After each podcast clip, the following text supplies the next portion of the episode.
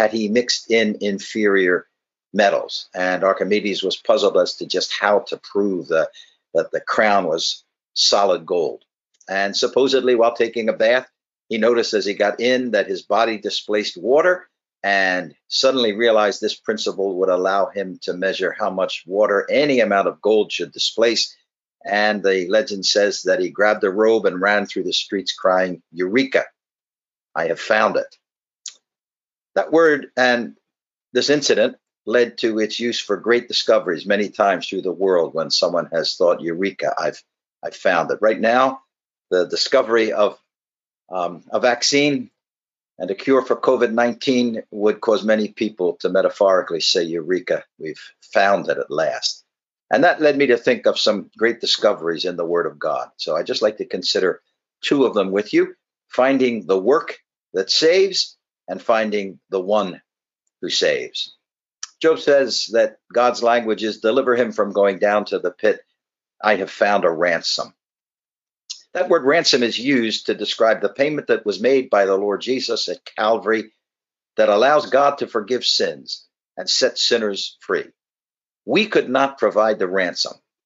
That is something that is basic to the message of God in the gospel for all of us that as helpless sinners, we were unable to do anything to pay for our sins or to provide salvation for us or anyone. We needed a Savior. Sin rendered us incapable of saving ourselves. We needed salvation and had no means of providing it for ourselves. Religion has been a wonderful tool for making people live a moral life, but no religion can assure a person of a place in heaven. Only Christ can do that. God's love for us, his creatures, led him to provide the ransom. The Bible puts it in this way the Father sent the Son to be the Savior of the world.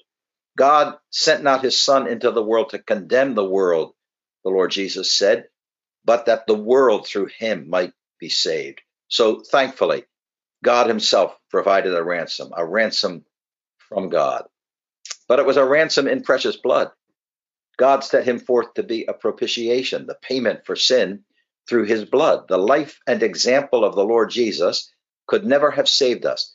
We deserved the death penalty, and therefore, that was the penalty that Christ would have to pay in order to save us. And so, the essence of the gospel is presented by Paul in 1 Corinthians 15 when he tells us that Christ died for our sins according to the scriptures. He was buried and he rose again the third day according to the scriptures. The Apostle Peter, writing to Christians, reminded them that as a result of that, they were redeemed, they were saved and liberated from their sins through the precious blood of Christ. It is his work on the cross that is the work that saves from sin. It is his blood, the blood of Jesus Christ, God's Son, that cleanses from all sin, as the Bible tells us.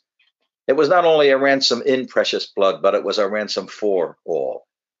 The Lord Jesus, God, heaven decided for whom the Savior would die. And he tells us that he gave himself a ransom. And Paul reminds us that he gave himself a ransom for all, this man Christ Jesus, and that no one took his life from him, that there is infinite value in what he accomplished because he is infinitely valuable to God as God's only son. And this is the truth to which the gospel testifies today.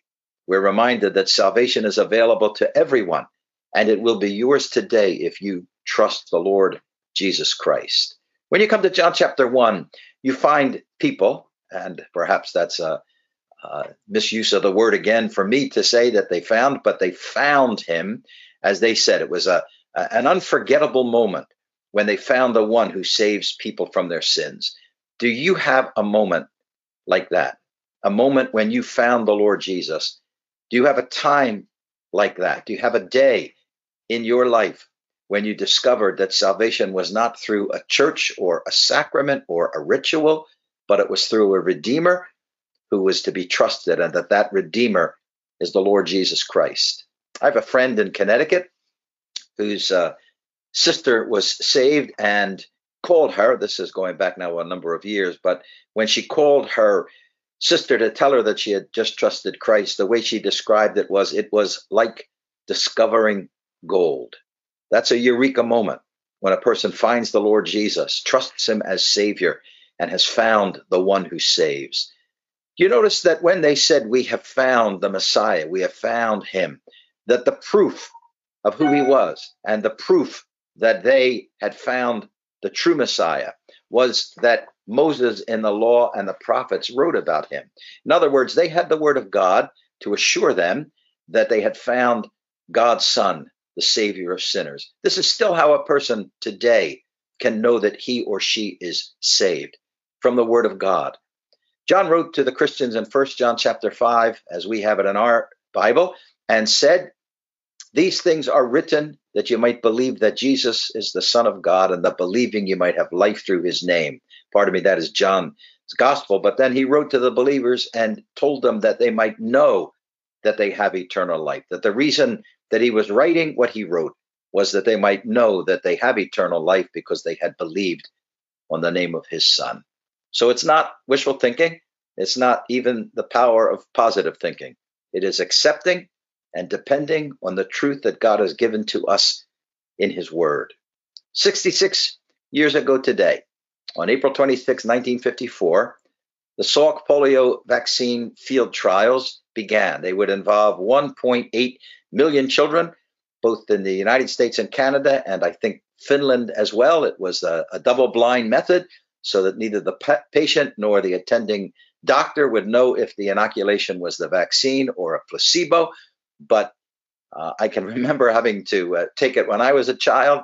Just a year before, on March 26, 1953, the American medical researcher Dr. Jonas Salk announced that he had successfully tested a vaccine against polio. It was a eureka moment. And it will be a eureka moment if they discover a vaccine now for the Wuhan virus. But for you personally, it will be an even greater moment if you discover, if you find that salvation is in Christ the Savior, and if you trust Him with your soul for eternity. Thank you very much for listening. We're going to ask God to bless His word to you and to those as well who are here with me.